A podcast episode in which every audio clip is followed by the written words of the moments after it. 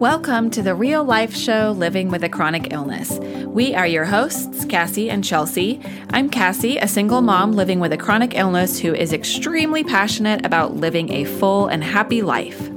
And I'm Chelsea, a mindset coach that has a passion for helping people learn to put themselves first and be the best version of themselves each and every day. We came together to create Spoonies Unite, an uplifting community that offers resources, guidance, and support so you can live your best life while giving you the space to be yourself, be heard, and feel understood.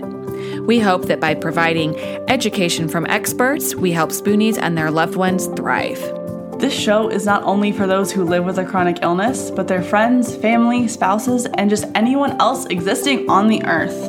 Our goal is to normalizing having a chronic illness by sharing the real stories with real people and show the world how relatable those everyday struggles can be. There's a little something in here for everyone. And of course, thank you to our patrons for your continued support making this possible. If you love our show and want to get some extra goodies, go to patreon.com slash the real spoonies unite. Enjoy the show! Hi, everybody, and welcome to the real life show, Living with a Chronic Illness. Today, we are interviewing the wonderfully amazing Renee Dzandzo Caesar. A little bit about her is that she has been suffering with endometriosis since she was 16 and only found out when she was 19. She started her chronic illness page on Instagram when she was 21 last December. And she's in her third year of law school and wishes to become a barrister, AKA lawyer or attorney, in the near future, poss- possibly specializing in clinical negligence which is amazing. Mm-hmm. She wishes to grow her Instagram page and inspire others to reach their fullest potential while battling their horrible illness, but also to reassure them that it's okay to rest it's okay to take breaks, and it's okay to put your health first. We enjoy talking to all of our guests, but it was just such an easy conversation with Renee. We truly felt like we were just some girlfriends sitting around, getting to know each other, having conversations. Renee has a lot of amazing insight and tips on taking care of yourself, giving yourself the space to rest, dealing with pain, body positivity, sexuality, all the amazing things so I hope you enjoy this episode. And I just want to make sure that people know there is some lightly explicit content, I guess, at the end. We do talk about sex. So if you're someone who doesn't want to listen to sex, when you start hearing the conversation change, skip it. Yeah. But it's, it's very not, it's very PG. I was going to say it's definitely it's not PG. graphic. Yeah. no. That's why I was like lightly. Yeah. Explicit, I guess. I think all. I think, that, I think when we upload our episodes, they're all checked they're all in explicit, the explicit because we say fuck a little too often. And my mom was just so proud when I just dropped that bomb right there. Yeah, I definitely had a friend be like, "Do you need to cuss so much?" And I was like, "Uh, yes." Yes, we do. so who we are. If you don't like it, please find a different podcast to listen to. But keep listening to us too sorry. Yeah. not sorry. sorry, not sorry. We like to swear it's who we are. Yes. But go listen to this conversation with Renee. And you could pause this episode as long as you're not driving. Please don't if you're driving. But pause, go check out Renee's Instagram page like right now. Mm-hmm. Go go see it and then keep listening. At Ray Ray does it. Yep, and it's linked in our show notes. So here's the interview. We hope you enjoy it. Hello, everyone, and welcome to today's episode of the Real Life Show Living with a Chronic Illness. Today, we have a special guest with us, Renee Dzandzo Caesar. Hi. Hi, Renee. Hey. Thank you for taking time to talk to us. I know it is a very different time zone for you because you're in London. I am, yeah. Yay! So, Renee, can you tell our listeners a little bit about who you are and how you've gotten to where you are today? Yeah, so my name's Renee, and I am currently in my third year of university studying law. And alongside this, I've had my journey with endometriosis. It started when I was 16, was when I had kind of my first flare, ended up in hospital. I was kind of told it would be a one off type of thing and it wouldn't ever happen again so I kind of went on with my life for the rest of GCSEs, kind of like struggled through it, and then that was that. Um, in college, it became a bit more of an issue because it was more like, mm, it came up about maybe three or four times in the year throughout my college experience. Oh, and during this time, I was going to scans all the time. I was in and out of the doctors. I think I might have gone to hospital maybe mm, twice in, in that time, not many times. Um, but when I hit university, it was a whole different story. It was in and out of A&E. It was scans all the time. Um, and it became unbearable. It was laying on the ground, crying. My mum and my sister coming to sit with me on the stairs. Like it became a thing where I wasn't really sure how I was going to continue my education because I am so set on becoming a barrister, and to be a barrister, you have to be very academic, and to be academic, you have to attend school. Um, and it started to really implement my grades and affect everything in my life. Um, so I cried to my doctor and I said, Look, like, um, I really need help now. Like, this is serious. Like, I know that I'm doing these scans and nothing's coming back, but it's time that you guys help me, like, properly help me. Um, so I had this scan done at a private hospital. They sent me to a private hospital. I didn't have to pay for it, thank God.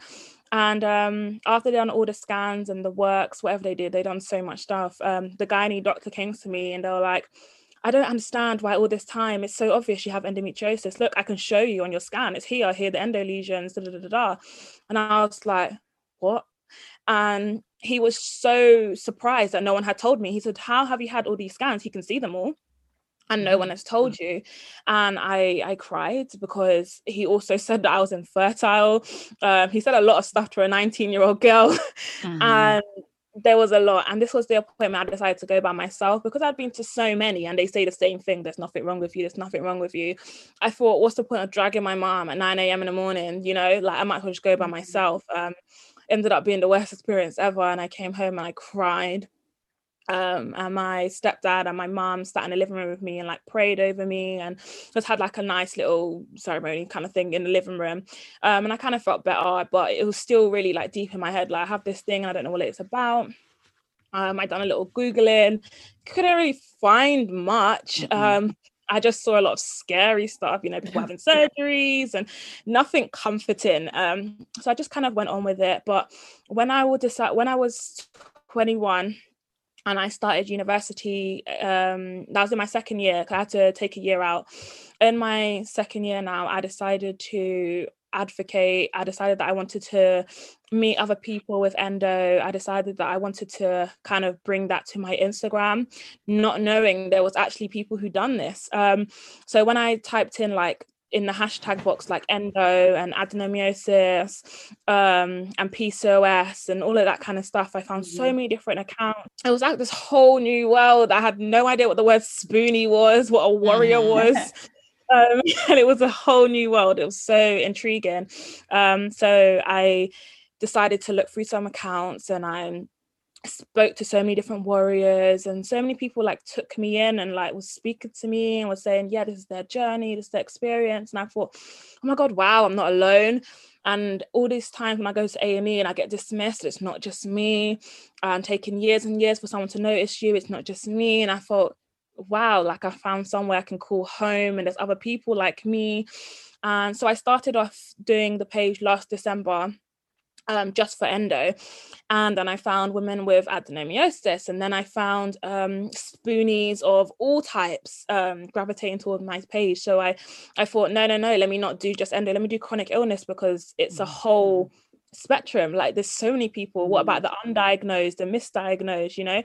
Um, and it just became this journey that I didn't know what I was doing um, at first, but it just kind of took off and from there i started advocating and it's been one of the like most amazing things ever because it's given me so much support and so much light in this journey. Like, I don't think I would have reached my third year of university without my account. Like, I would have given up. But I've had so much support. People keep pushing me and speaking to people, and just having that overall whelming feeling of like not being by yourself has allowed me to get to where I am and also be okay with like when I'm not well and when I have to take time out.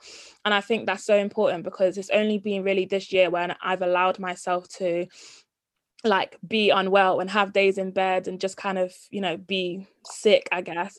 Because before i used to hide it so much and then ignore me being ill. Like my stomach would be killing me and i would still go out and i would still do things and i'll end up in a train station crying or passing out. Like i passed out in a train station ugh, countless amount of times. And it's like oh, no. why do i yeah it's like why do i keep putting myself through this? Because i know i'm not feeling well.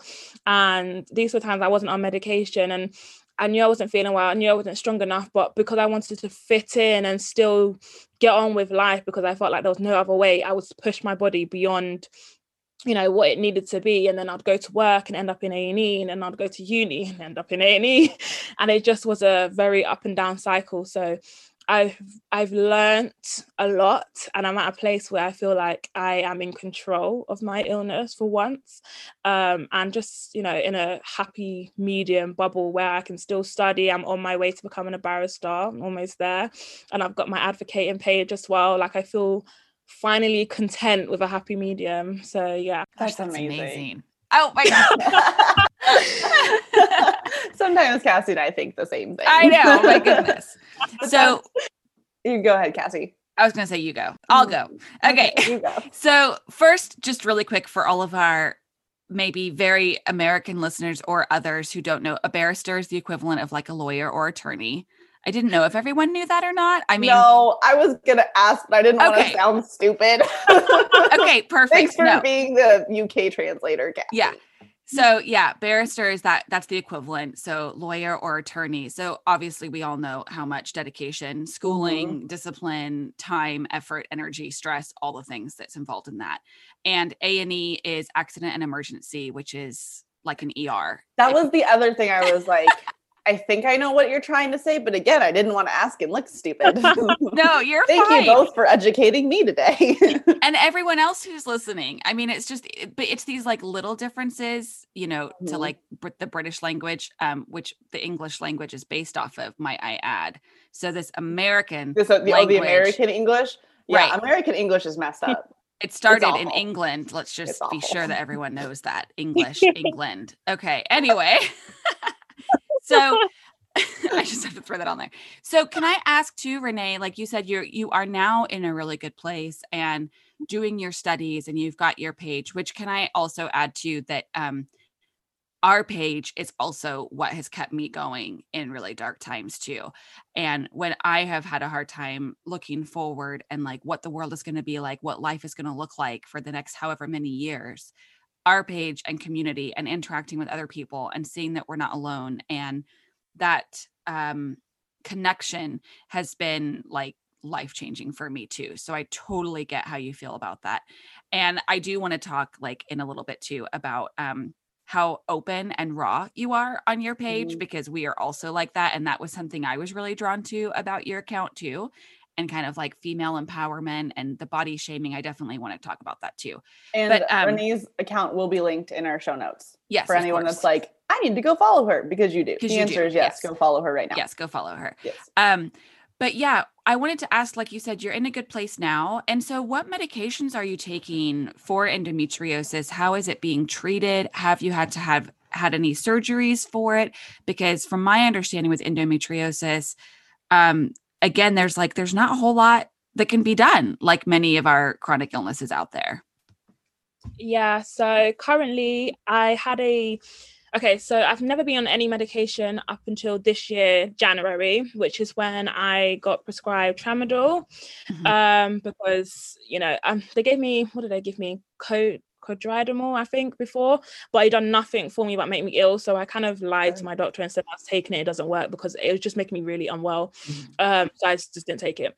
Um, then they gave me Tramadol in January because it was getting to a point where I just couldn't walk. I just couldn't do anything. Um, especially on my periods, like it was just unbearable. Like I'll just cry for five days straight, and it, at work I couldn't go in. Like it was just yeah too much. So gave me tramadol so i was on that kind of on off on off but the thing is i can't swallow tablets so i was finding it very difficult to take so i'd have to take the capsule apart and take the cap and take the powder and it's disgusting. Oh i've um, so, so been there. Oh my god. Yeah. So it's like it wasn't really working out. So um, I found a different way of taking tramadol, which is to put it in orange juice, and that is the easiest way to take it, and it's not bitter, and that is how I take it now. Um, but obviously, because I had to keep it on a daily basis and I was taking so much of it, I spoke to my doctor and he wasn't happy because I kept having to beg the doctor. If I didn't get hold of my normal doctor, I spoke to a different doctor. They didn't want to prescribe it to me. So I had to keep mm-hmm. begging for it and begging for it and begging for it. And they were like, um, no, sorry, I'll give you paracetamol. And I was like, mm, no, sorry, it's not going to work. Um, yeah. So after that, then uh, he put me on buprenorphine patches. And that was in August. And we've been going up the stages with the like the amount of doses. So I'm on 20 milligram yeah 20 milligrams per hour now of buprenorphine patches which is equivalent to 40 grams of morphine every 24 hours um and i also take tramadol as breakthrough pain so i take that maybe once or twice sometimes three times a day on top of that at the moment. Mm-hmm. um i had a laparoscopy done in february. It was an emergency laparoscopy because i was dying.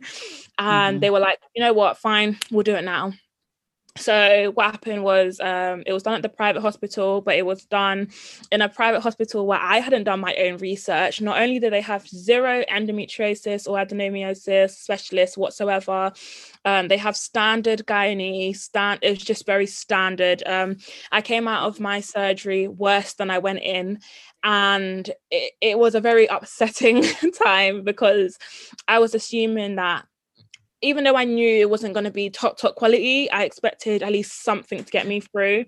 Yeah. Um, I had my di- yeah I had my diagnosis before through like MRI and um, ultrasound, and I had the laparoscopy done. And when I came out, he gave me like this this uh, whatever it was um, the discharge notes or whatever that came through the post, and he was like, "Well, we couldn't find any endometriosis."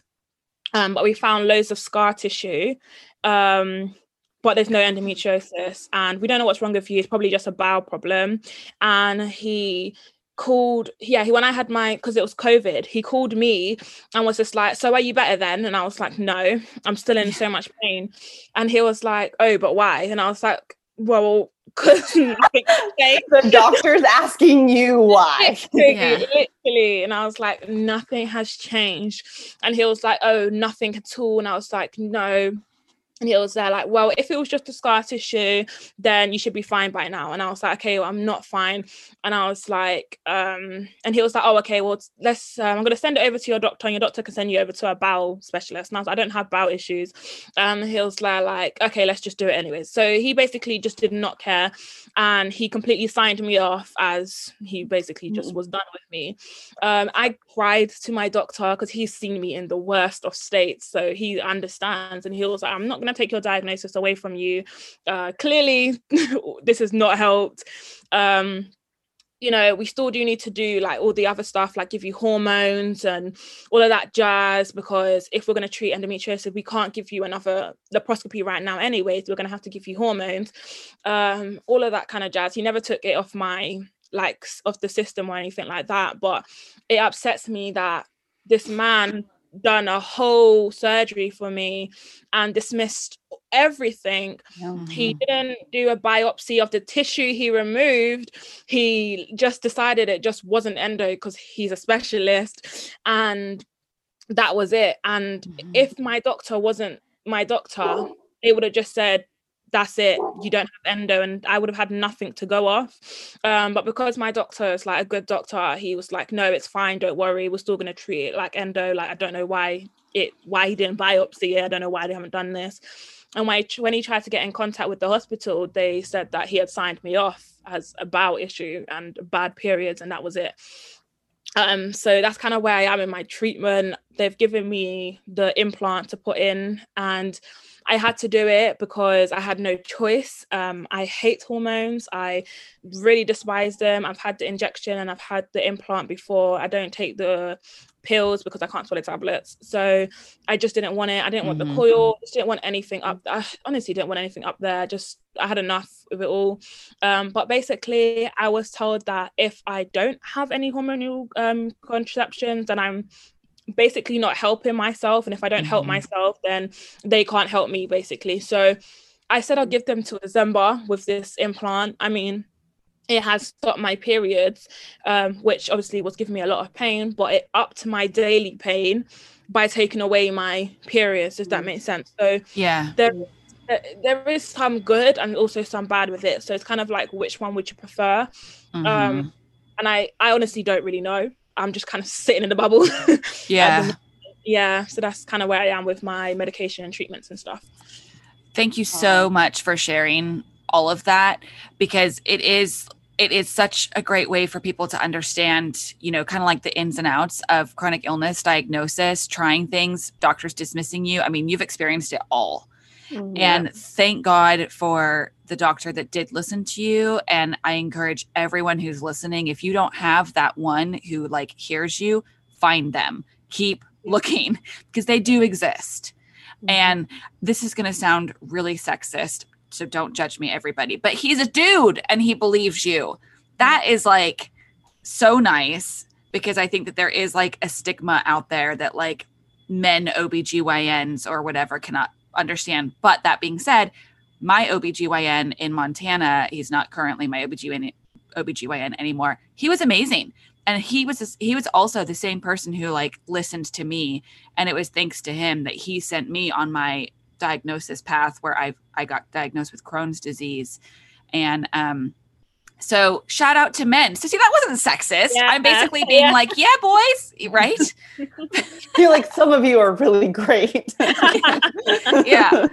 yeah and i definitely relate to like choosing the lesser of two evils you know if you're like you know it's great because i don't have my periods but my daily pain is worse it's that is often part of the journey as well is because i i don't take painkillers because they make me so nauseous and then they usually m- make most people like constipated and that can be a nightmare for when you have crohn's and so I went like two years not taking a single form of pain medicine because it just wasn't worth it.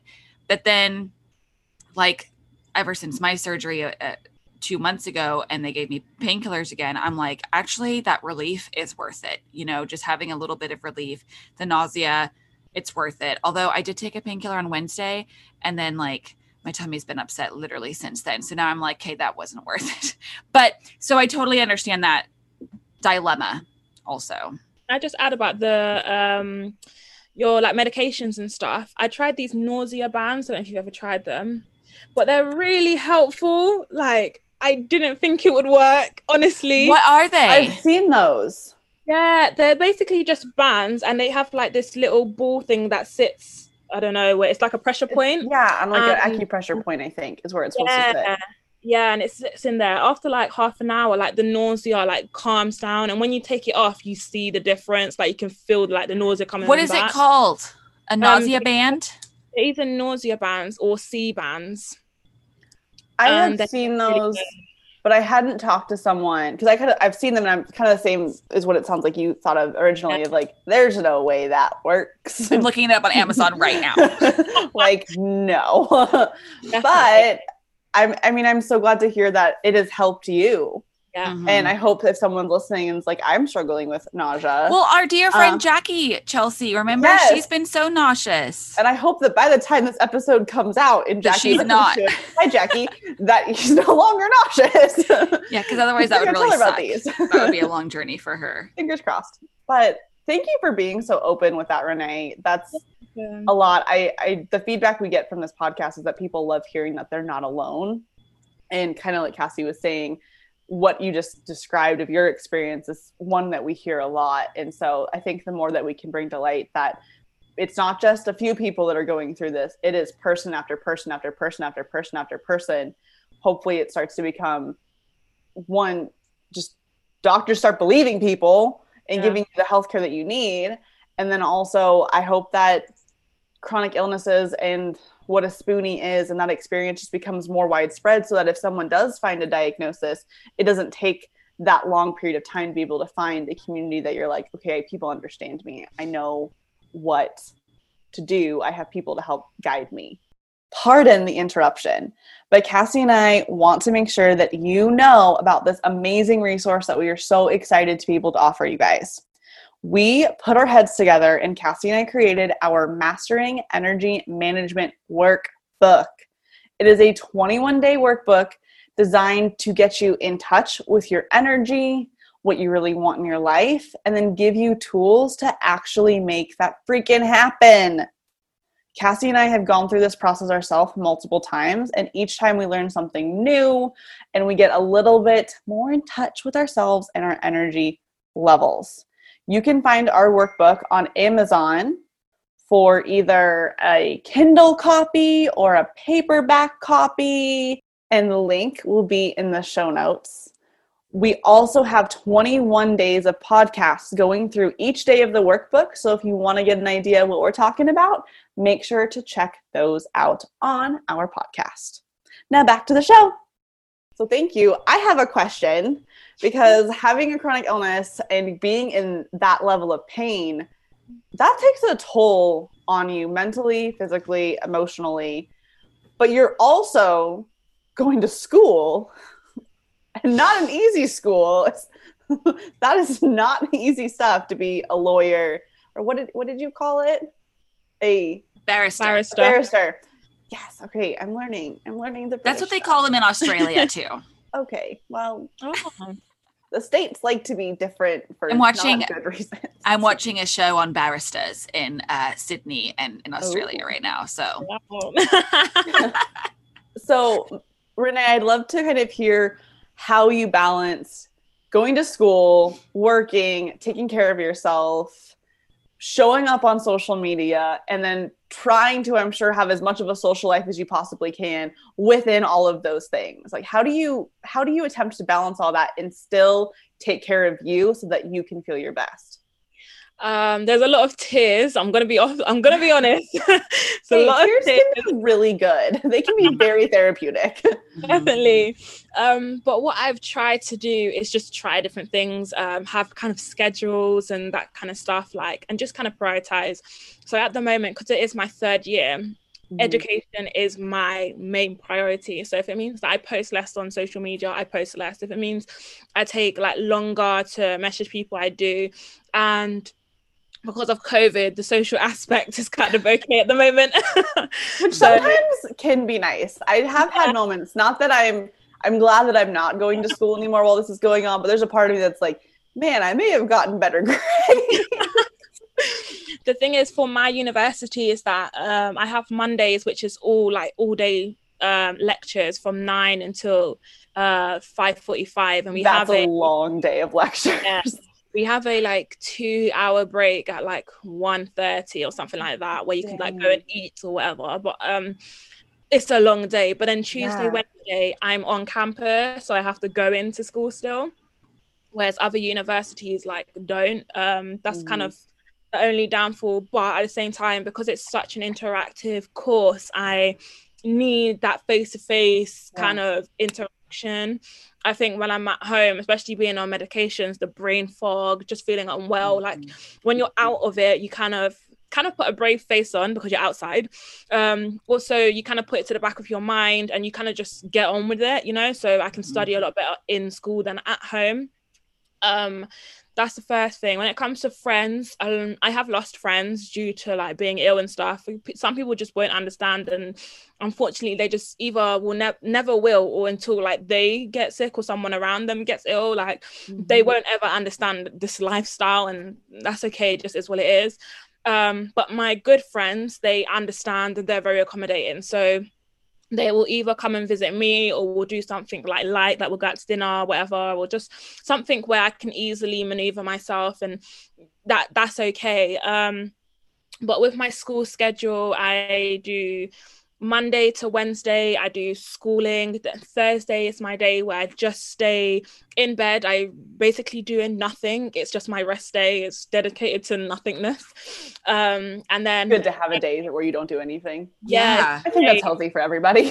Mhm. Exactly. And then Friday to Sunday, then I study and do everything I got to do for the following week. And then that's basically my my week. And then in between that, I will take my Instagram posts or any videos that I need to do, um, any like podcasts like this that I've got to do, any sponsorships or whatever I've got to do. I just kind of fit that around like how I'm feeling and um, h- how much energy I have because sometimes especially with uni, there's a lot of work one week and less work the other week. So it would just kind of depend how my body and how I'm doing. Um, so that's kind of how I'm fitting everything in. This year, as I said, has been this year when I mean this year, not like um 2020 but this academic year so from september has been a lot easier than last year academic year. Last year was really hard. I wasn't coping. Um i was struggling with everything. I'm i was trying to juggle working part-time um and that was really hard. And the only reason why i haven't worked is because of covid. Um, I was getting furloughed, but then he couldn't afford to keep me. Last month was my last month um, on sick pay, and this month I am now unemployed mm-hmm. um, because of COVID. So, I mean, it has its benefits because now I can focus on studying, but in financially it's a bit of an issue. So I'm now applying for PIP. Um, but I know that's another journey because they don't register endometriosis as a um, disability. So getting PIP is going to be so difficult. Um, but that's kind of that where sucks. Yeah. Yeah. Literally. I didn't it- realize that. I wonder if that's the same in the States. I wouldn't be surprised if that's the same in the States. I'm not sure. I don't know. I mean, I'm looking it up right now. but that's i mean that that's a whole extra added challenge i mean you're right not having to work is nice because you get that time back but it's kind of like you were talking earlier when like taking certain medications does it does it help you is it worth not having it it's is it more worth to not have the time to study or to not be stressed financially Yeah, exactly. And I think that stress Mm. as well, that plays a ma- on you when it's like when you're stressed out, your flares are worse Yeah. because you're just completely tense in your body. And which is why I'm trying to like push myself away from like how I feel financially. Like I, I'm not completely broke at the moment. I've still got money and I'm gonna start tutoring again. So it should be okay. I should be able to make men's um ends meet. And also I have my family if things like, you know, go bad, I won't starve. Um also in the new year hopefully the shop will reopen i will be able to go back to work so it's not Mhm. completely you know all is lost um so i kind of have to just look at it from another point of view because Mhm. if i look at it from the book standard like this is what it is i will crumble and crumbling's not going to help anybody so mean, yeah that perspective is props to you for being Yeah. so strong and looking at the silver lining because it's it would be so easy to, to go the other way and there's in my mind there's nothing wrong with crumbling but you're right it's not going to necessarily help you to Yeah. focus on that And looking at the positive for anyone else who's a student of any kind out there, you know, sometimes you are going to be like broke and it's hard to make ends meet and it is challenging, but then you know you are working towards setting yourself up in the future. And mm-hmm. it is so hard being chronically ill and your health forces you sometimes to not be able to work or, you know, get through it. And I think that's something we definitely want to bring awareness to is it's like it's not like you can every day day in and day out just tough it out and keep going. Mhm. And that's I think what yeah, what No. people just don't understand is it's like sometimes it's kind of like, oh, you know, it's just it's just one day you can get through, but it's one day every day yeah You know? end. yeah it doesn't end and like i don't know if you remember chelsea and i think it was like in february you had that really bad cold. It it was, probably the rona i'm not I'm, I'm not convinced that it wasn't not coronavirus. It wasn't Yeah. the flu but the symptoms were very similar. Yeah your cough was redonkulous. It was but bad. chelsea said she was like she's like i have been you know so sick body aches all week. This has been so hard. She canceled just a few work things but mostly kept going. And she said she's like this has got to be what it's like for you every day. Okay. And I just appreciated that thought so much because that is how it is. It's like every Mhm. And so um when we went into lockdown here, we I think that we locked down just before the UK did. Um and because of Boris. But anyway, yeah yeah, so we yeah, we locked down just before you guys did and um during that time especially when it first started like I had been needing a break. I had cut my work schedule back. And so I was kind of panicking because I had zero income then coming in. But there was the other part of me that was like, okay, I have been like sending out to the universe that I like needed a break. And now I've been given a break, rest. And I started sleeping in, which is the first time in my life I did that. So it is I think really great that you have kind of chosen that perspective. And like you said, the new year it will roll around and hopefully you can go back to work and in person. And um yeah, it's I really hope that you can qualify for that government assistance too. I did just look it up. It did say that in the US, um, although it's not necessarily considered a disability, endometriosis, that the government recognizes that it can be challenging enough that you can qualify with endometriosis for disability. For our listeners in the US that are listening to that, for the UK, get out there and demonstrate. tell them, tell them to approve it. Send all the letters to all the people. Honestly. Yeah, send all the letters. what you were just saying as well about um COVID and everything. Yeah, literally after my surgery, I went back like two days um Yeah. and then they closed my uh, work and I was over the moon because I didn't know how on earth I was going to work. Yeah. Um, I was like, oh my gosh. And also my second semester of university, I was grateful it was online because I, I had no clue how I was going to finish it because I was in so much pain and I was definitely not getting enough like medication to get Mhm. through it. So there there was some benefits on like it pausing and like slowing down like the whole kind of economy and stuff. Like for me personally, like it was helpful. And what you were saying about sleeping in and everything, like yeah, I feel like I'm constantly on the go. There's no Yeah. stop. So when it all stopped, I felt actually worse because my whole body was like, whoa, you need you need a Mhm. break you know um but it was like you you need to get worse before you get better you know like i feel like i needed that down slope to get to where i am now so yeah it was it Mhm. was helpful i get what you mean Yeah, I I felt the same way at first. I was like, "Holy shit!" Mike!" because it's like you, when you're on the go, then your body is like, I don't know, let's go. It's and and relaxes, and it's almost like kind of overwhelming. Mhm. Yeah, and So then I, I rebuilt. experienced that every when I was in school.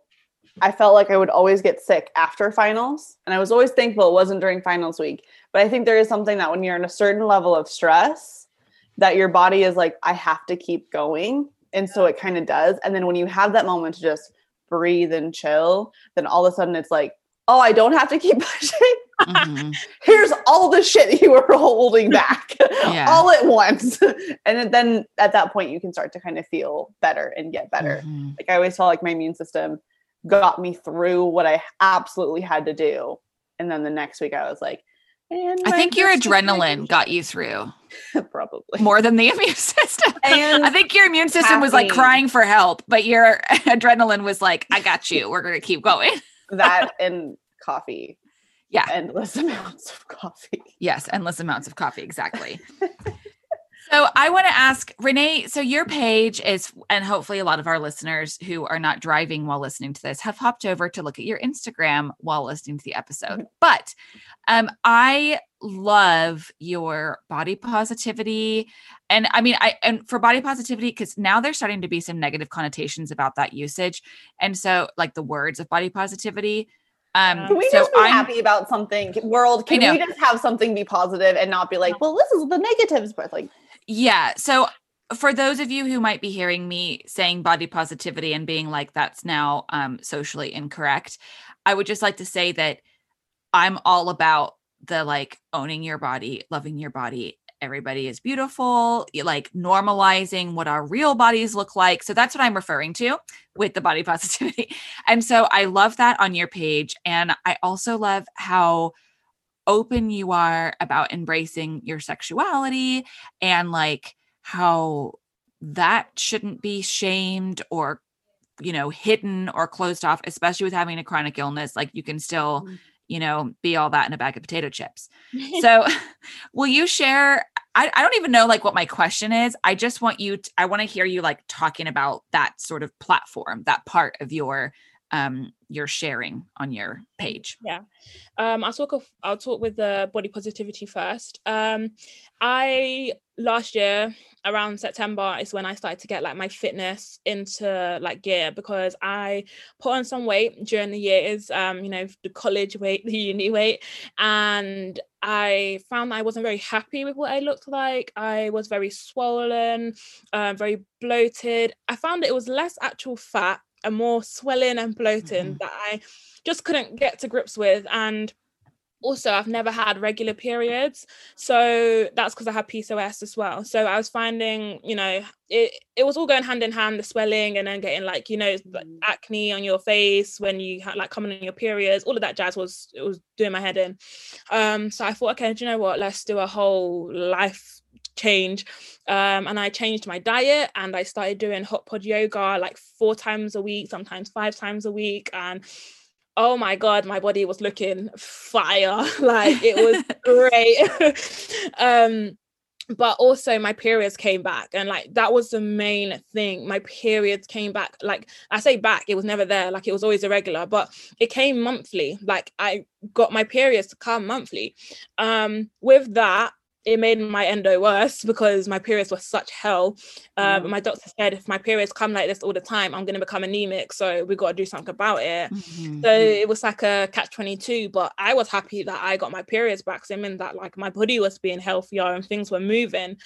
Um, so during that time, I got very fixated on what I looked like because even though I was exercising, looked great no matter what I did, like I was still blow and I was still swell so much. Like, especially when I was flaring, it would be like a whole different body. My mm-hmm. jeans wouldn't fit and my trousers would feel so uncomfortable. And like my bras, like, you know, the bottom wire, like it just, yes. Was, yeah, it just was not nice. And I realized that no matter what I did, I have a chronic illness and it causes swelling and it causes these things. And I've got to accept that um my body's going to continuously change throughout the day throughout the week throughout the month like and that's okay and then I had my burn injury in January where I ended up basically burning myself. I had third degree burns on my thighs because I dropped oh, I dropped um not even dropped the hot water bottle I was filling and it kind of oh, came out yeah and fell on my thighs. I was in university studying with my friend and she had to call the ambulance. oh god yeah, I was in and out of the um the burns unit for like three weeks and I was on um I was on a walking stick and I had massive bandages and I still sat my exams and everything. Oh Everyone my gosh, you are a trooper. I know. I'm like feeling afraid right now with my little hot water bottle right here. I'm like, don't burst on me. Cassie no. is sitting on her hot water bottle for those of you that cannot see the video like it was it was so scary because I knew that like you know hot water was dangerous, but I didn't know it could like burn your skin like that. Like it was it was nuts. Um, so yeah, that kind of happened. And during that time obviously i had like nerve damage in my legs and stuff so i couldn't um i couldn't do anything couldn't exercise whatever. So um there was that month that i had off then a month after i had my surgery. So there was no like going back to fitness.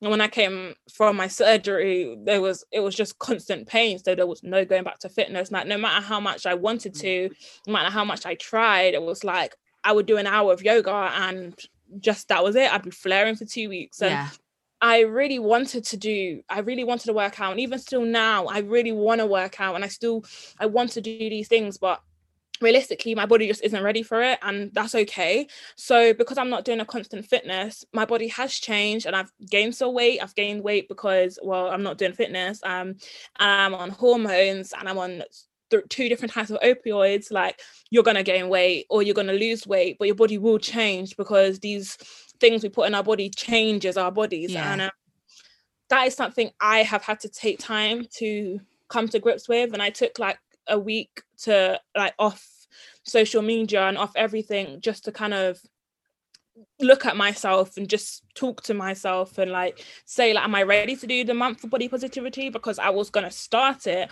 I think i started it then i stopped and i thought i'm not going to put out com- like posts on like love your body when I didn't feel like I was loving my mm-hmm. body because that was just so fake and I didn't want to do that. So I, I took a week out and I just allowed me to be me and spoke to myself and kind of listened to some like just positive um, affirmations and kind of just mm-hmm. allowed myself to be um, kind of just also watched what I was eating a little bit more as well because I knew that I was letting myself go completely because I was just sad um, and in pain and just felt like eating whatever but during that week when I started to kind of like watch what I eat, not exactly like stop eating everything I was eating, but just kind of like instead of eating the whole packet of cupcakes, just have one, Renee. You don't need all of them, mm. um, and all that kind of stuff. It kind of made me feel a lot better. Um, so that's why I started doing the whole body positivity because I think it's important, especially in the spoonie community, because you're on so much different things and it changes yeah. your body involuntarily. Like it's not your fault, no matter what you do.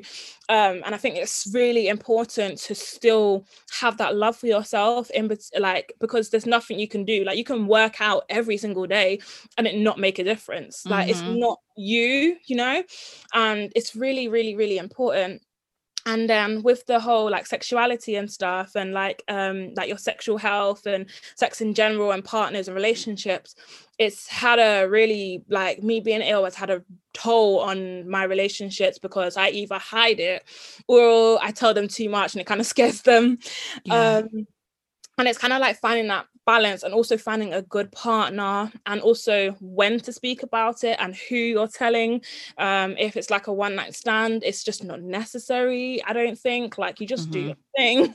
Um but if you're someone that's more serious then maybe you want to like talk to them about it and like the challenges you have and all those kind of things. And also like in the bedroom like accessibility for example the way you put your pillows or like not penetration or these kind of things. And i think it's really important that you have those conversations with your partner so that you can feel comfortable. Because I went years with just allowing myself to be in so much pain during sex just for my partner's pleasure because mm-hmm. I didn't want him to think oh you know she can't do what a woman does um I didn't want him to think that, but as I've grown up, it's like, well, this is the way or no way. mm-hmm. I want to make sure that I'm comfortable and I want people to know that because I didn't know that. I thought it was normal and I thought I just have to deal with it. And you don't have to just deal with it. It's okay to need like, you know, a break. It's okay to need mm-hmm. like extra pillows or, you know, to whatever you need, you know, to make yourself and your experience more comfortable. It's okay to have that. Um, and just to speak up and not be afraid to share those parts. If you're going to be intimate with someone, then you can tell them that too, you know? Mm-hmm. So, yeah, that was kind of the reasoning behind those two like months in my page. Yay. I'm so glad that you shared about all of that. That's like, I, I don't even know what to say. I'm just sitting here like, yes, yes to everything that you said, everything. I mean that you. that freedom of just accepting your body, and I I'm, I appreciate that you said that you you weren't even loving yourself mm. and your body, and so how can you post about it? And I think that that is maybe one of the misconceptions also about body positivity is you don't have to necessarily like love every piece of yourself, but you don't have to like hate it. It's really yeah. about getting to a neutral place where it's like, my leg is my leg, you know? And my tummy is my tummy and my skin is this thing holding my body together in one place. it makes me waterproof. yes, exactly. It makes me waterproof. And so sometimes just getting that perspective to a neutral place so that you're not feeling the stress and the negativity and the anxiety and insecurity about not liking your body. And so, um, Chelsea, I, that reminded me while Renee was talking that we did that kind of like self love challenge back in December oh, or January. Did. And I no, think I that we need to do that again. Maybe February. February. Yeah, maybe that was February. Maybe it was like a Valentine's Day thing for like loving yourself. Valentine's Day thing. for yourself. Yeah. So we need to do that again, by the way, because we talk about this in there is like the goal isn't even necessarily to like love your body. The goal is to not treat your body not as hate, your enemy. hate yourself. Yeah, not hate yourself. Um, and so I really love that you addressed that. And then talking about that sexual health and talking with your partner and pillows and whatever you need to do to feel comfortable and that that those conversations can be had. And I also appreciate that you're like, you know, it might be with a one night stand. Yeah, you don't have to share everything that you want. Mm-hmm. Like it's not that none of their business. You can also just be like a, you know, do whatever you want, be a normal human being in quotes, normal human being in quotes. yeah to just do your thing and get yours because we deserve that too. Yeah. and you know, you only have to disclose like whatever you want when you feel comfortable. And um, so I'm really glad that you addressed that too. I just mm-hmm. I I absolutely agree with and love everything that you said. Thank yeah. you. Yay. So one last question that I have for you before we wrap up is what do you do when you're having like a really really bad day if you're having whether it's a flare or just a high pain day Um, what do you do to kind of just take care of you? What's kind of your like go to flare helper things? Mm-hmm. However, okay, that question uh, needed to come out. I'll do um two. So one is for like at home and one is for like on the go. Yes. Um, perfect when I'm at home, I kind of I kind of know when a flare is like gonna come up. So I definitely cook beforehand and like pull it in the fridge. If I can't, I just order. But I'll order something that's not fried, like some kind of like rice and chicken, something just, mm-hmm. you know, real food. Um, I'll just get that. That's first of all, because you definitely need to eat. Painkillers on the go have to be there. Um, electric blanket is under my like sheet at home in bed. I use that every night anyways, but I have that. Um, also my heating pad. Um, I've used I started using this CBD like muscle rub. It's from BeYou period. That's really good. Also deep heat. Yeah, that's really good. Um, also deep heat for my back and my groin areas. I use that. I also use what else do I use when I'm at home? Hmm oh these patches as well they're from BeYou period as well and i stick them like under my stomach like where your like lower stomach part is and i just kind of stay in bed and i don't give myself any expectations for the day. I will watch Netflix, watch YouTube. Um, I literally just pamper myself if I want to do a face mask, in my hair, like whatever it is that you can't do because, like, you know, you've got a busy day or blah, blah, blah, blah. I would just do in like my bed and my facilities and, you know, put my fairy lights on, close my curtains, close the world off, and just kind of mm. have my little bubble of a day. And it's okay to have those days where you just kind of don't really talk to anyone. Obviously, let people know you're alive, but um, just kind of stay in your bubble and just kind of pamper yourself make sure you have enough medications. Don't like oh i'm not going to take it because you know i took two yesterday. No if you need it take it. Um, apply yourself in heat because that helps great. And just massage yourself in things like cbd and like heat rubs and stuff like that. Like I pamper myself in a bubble. Um, when I'm going out, obviously I can't do the same thing because I have to go outside. So I do an hour of prep where I do kind of the same thing with like the heating and stuff. Um, I also pack my bag with medications. I take a suitcase to university that has everything in there already. So I have on the go like patches, um, the balm, the heat rub, my heating pad, everything goes inside of that suitcase. It goes everywhere I go. Um, so when I get to uni, I can plug in my heat pad and sit down. Um, also make sure you take your painkillers. Also have a really hot shower because it keeps your body like hot and also you just feel really nice. Um, but yeah, that's kind of what I do like when I'm on the go. The nausea bands for when I'm on the train and like the tubes because that is like I feel like the motion is like the, when mm. nausea is at its peak. I thought I was gonna die on the London Underground last year when I was go- when I was going. Our hotel was like near Heathrow because we were going to be flying out, and we went to like Harrods and everything, and it was like 8:15 at night when we were taking the tube back. It was just a little late. And I I swear I thought I was going to die. And there was this one like tiny window that was cracked open and I was just like air you know? Air. I was so nauseous that like ricketiness and I was I was just like I next time I'm going to have to like pay for a taxi you know? Yeah. the tubes are really horrible when you have nausea like anytime when I know that I'm not feeling well, I always make sure to like dress appropriately and make sure that like I don't have huge jumpers on. I have things I can take off when I get on the tube. That's another thing because the more like hot you are on the tube, the more you want to throw up. Um, yeah. so I make sure that I do that. And then also what you said about cabs and stuff, I just make sure I have emergency money. Like I have a like change at home where I keep just for cabs because mm-hmm. I know that I might get stuck and like that is just essential. Um also like when you're wherever you're going on your like your high flare days, just let the let them know if it's your manager or your colleague or someone that's to help you throughout the day. I always let my lecturers know. I email them on my way to uni saying, Hi, I'm gonna be late or hi, this is the issue today.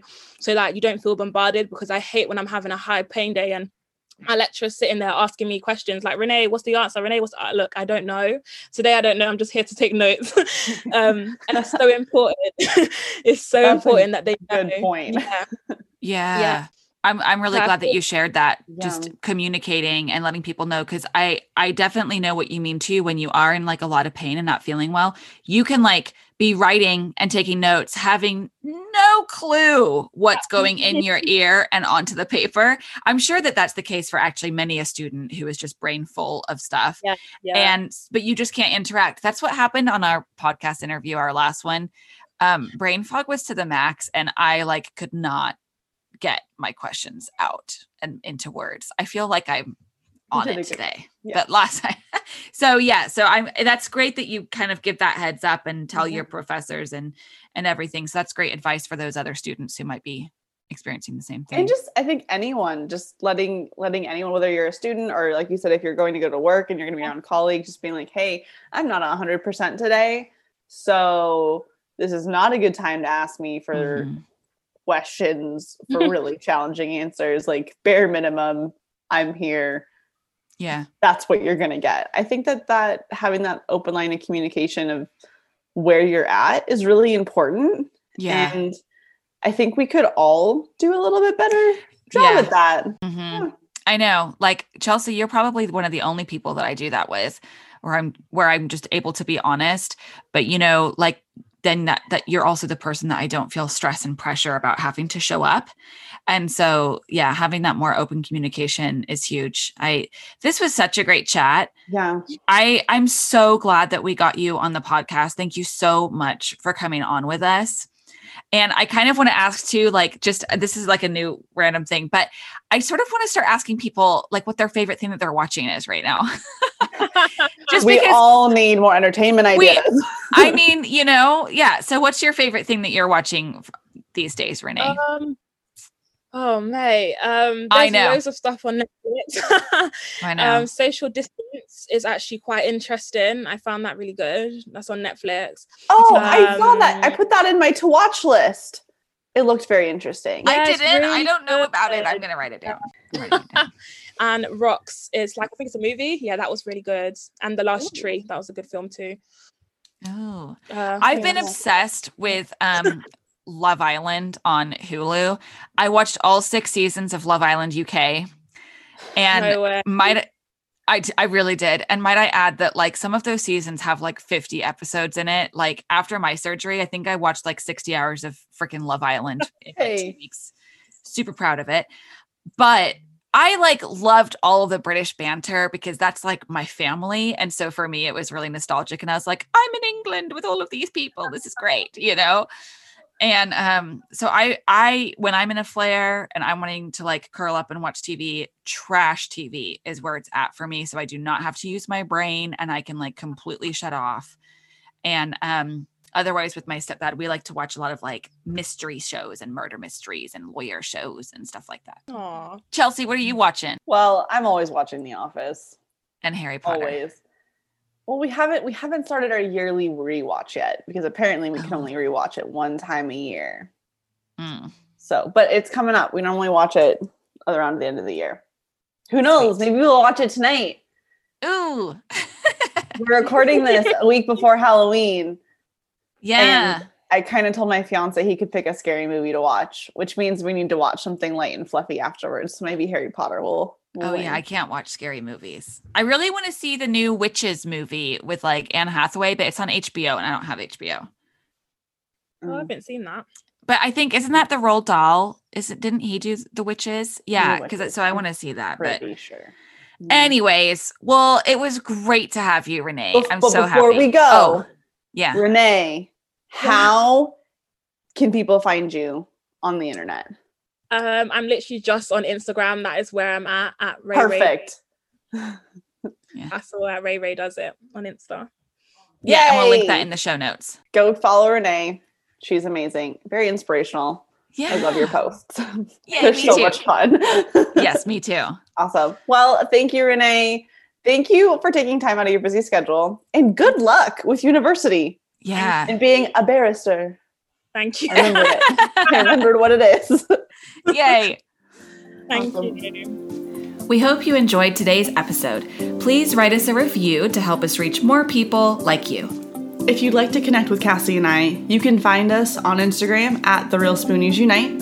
You can also join our private Facebook community, Spoonies Unite, or you can visit our website, therealspooniesunite.com, for all sorts of resources and to stay up to date with our current projects. And don't worry, you can find all of these links in the show notes below.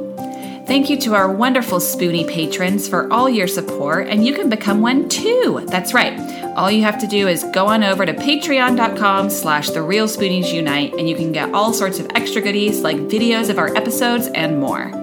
Any support is greatly appreciated. It helps enable us to create more content for all of you, as well as make this podcast sound better and better. Thanks for listening. We can't wait to be back in your ears soon.